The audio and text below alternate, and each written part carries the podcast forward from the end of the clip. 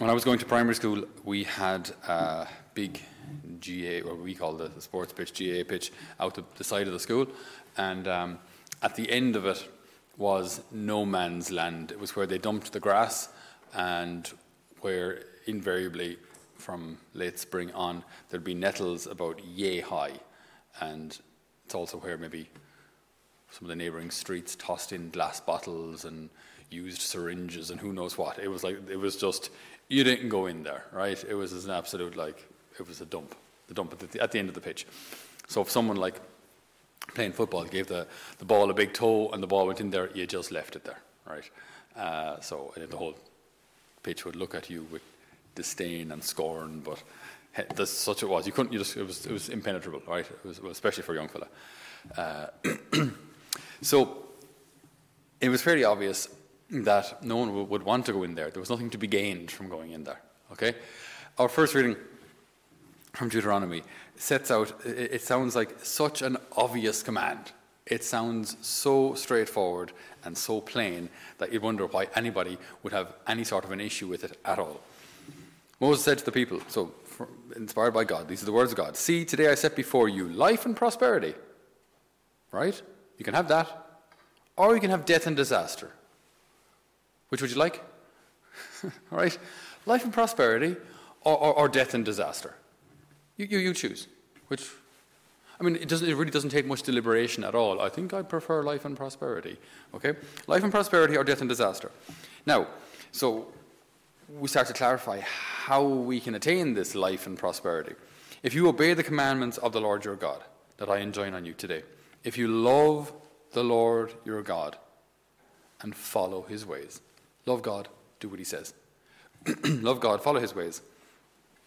And to clarify it, if you keep his commandments, follow his ways, keep his commandments, same kind of idea, right? We're doing what he says, obedience. His laws, his customs, you will live and increase and the Lord your God will bless you in the land that you are entering to make your own. Okay? So it's, it's fairly straightforward. God wants to give us life, prosperity. Not necessarily that He wants to make us really rich here, because that's entirely irrelevant to our happiness, honestly. Uh, prosperity in the deepest sense. Now, look, I think He doesn't want us to be starving either, but it's not that money does not equal happiness. So let's not confuse this gospel with the prosperity gospel. Uh, he wants us to be happy. He wants us to have what we need. And most importantly, He wants heaven first. Our ultimate happiness will never pass. Okay? now, as is always necessary, the flip side. If your heart strays, if you refuse to listen, if you let yourself be drawn into worshipping other gods and serving them, I tell you today, you will most certainly perish. You will not live long in the land you are crossing the Jordan to enter and possess. I call heaven and earth to witness against you today. I set before you life or death, blessing or curse. Choose life. It's funny the Lord even has to say that, right? I said before you life or death, blessing or curse. And it's like he's whispering it, like, choose life. That's the one you're supposed to choose, right? Choose life. You know, so this is a, it's a very pro-life gospel in its own way. But it's just it's so obvious that what God asks us to do is good for us. God's plan for us is good, but there is an alternative. We don't have to do God's will.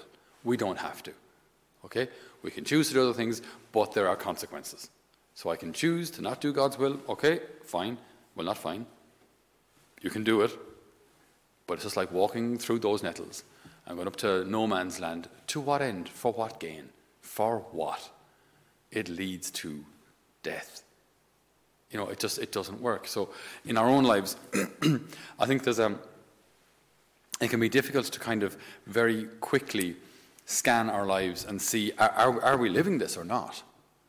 You know, are, are we living this, this gospel or this, this reading this, this, these commandments of God from Deuteronomy? Are we living it or not? And what I find interesting is a quick test to see where our priorities lie, a quick test to see where our faith is at. I think it's a quick test. not necessarily the best, but a quick one, is to look at how we use our time. Time. Because we will give our time to what's most important to us, right? The amount of time we give to uh, lounging around and watching TV and uh, relaxing, this is time given to me, right? To, for, again, a certain amount of relaxation is okay. Excessive relaxation is laziness. So then uh, this amount of time that I've been given to me, I just, I'm going to use it because it makes me feel relaxed and, you know, it's, it's easy. You only have to kind of press a button. And up comes the channel. And then you just sit there. It's great. You know? So we can spend an excessive amount of time there. So that's not to say necessarily that t- TV has become our God, but my own pleasure has become my God. How much time do we give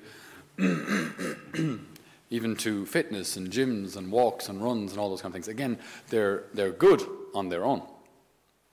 It's when any of these things become excessive, they become problematic. Uh, you know, spiritual life, healthy life in general, it's all about balance, okay? A certain amount of exercise is good. Too much exercise can actually, you know, lead to muscular atrophy or muscular tiredness or fatigue, whatever it's called. Okay, so uh, a certain amount of these things, okay, a certain amount of relaxation is good. Too much re- relaxation is, is, is laziness, sloth. Excuse me. A certain amount of work is good. Doing nothing but work is bad. Okay, so balancing in these things. Where do I put my time? So if I just ask myself really, really frankly, how much time do I give to God? How much time do I give Him? And people would say, well, you know, I mean, I'm, I'm a good person. I, I, I recycle and I go for walks three times a week. And I take really good care of my dog. And, and once I saw some rubbish on the road and I picked it up and I put it in the bin. So I'm a good person. And I think, yes, that's nice that you do those things. How much time do you give to God? Time, quantify it. How much? Well, I'm, I'm spiritual. Great, yeah, yeah, so is the devil. Um, how much time do you give to God? How much time do you give Him? Right? We can't just kind of classify ourselves as I'm a good person, or I'm, you know, I love the environment, or you know, I'm healthy, I'm a good citizen, whatever it is. That's, that's, you're not, that's not the question you're being asked. How much time do you give to God? How much time do you give Him? How much time are you spending in prayer? Now, I know online mass, kind of ironic I'm saying this here, but online mass, it's, it's, not, it's not exactly a substitute for mass. It, it's the best we can do considering the circumstances. But if and when, and this, this whole COVID thing will pass, or, but even beforehand, how much time did I give the Lord? You know, is it a kind of a minimalist, kind of give the Lord the shortest mass possible, in and out? Uh, was it kind of a, as regards prayer as well, rip through the rosary if I prayed it at all, as quick as I could? Uh, or kind of quality time am I giving God?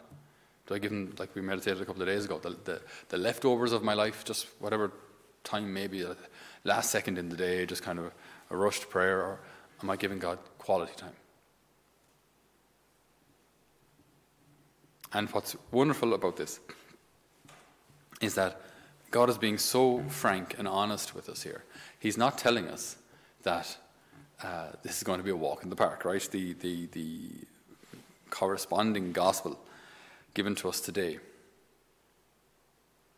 If anyone wants to be a follower of mine, let him renounce himself, take up his cross every day, and follow me. For anyone who wants to save his life will lose it, but anyone who loses his life for my sake, that man will save it. So the Lord is being really honest, which I think which, which we need. We need to be told uh, right at the beginning that this is going to involve sacrifice, right? This isn't going to be easy, but it is so incredibly worth it. We have one or two people in our house here who don't like injections, don't like syringes and needles and all them things, uh, understandably. And yet, which one of us, like, if we needed an injection, especially, uh, uh, you know, going to the dentist. If you don't like needles, going to the dentist, that's going to make the whole procedure an awful lot more painful. Okay, so who doesn't want anesthetic? Okay, before surgery. So there's a little discomfort. It is kind of a weird feeling to have metal pushed into your veins. That's just not exactly natural.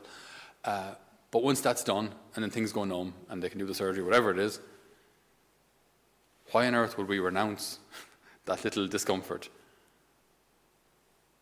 for the advantage of having a tumor removed or an abscess removed or whatever it may be? That's such a, an insufficient comparison to the crosses that we carry here on earth in comparison to all of eternity with God. Okay, this, this, this, this life to the full, this, uh, I said before you, life and prosperity, death and disaster, this life, this life, this prosperous and eternal life in heaven. But there are crosses. There are crosses. And so we ask the Lord today to strengthen us in our crosses, but always that even in them we may lift our gaze to the Lord. Not staring down at, at, at our cross and how heavy it is and how hard it is. And there are absolutely uh, legitimate crosses. Sure, our, our, our prayer list here grows every day of people who, who are ill or family members who have passed away. So the, the crosses are very, very real. They too pass.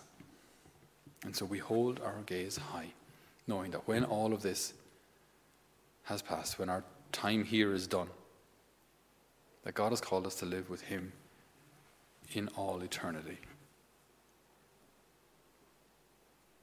If you obey the commands of the Lord your God, if you love the Lord and follow His ways, if you keep His commandments, His laws, and His customs, you will live and increase, and the Lord your God will bless you in the land which you are entering to make your own. Amen.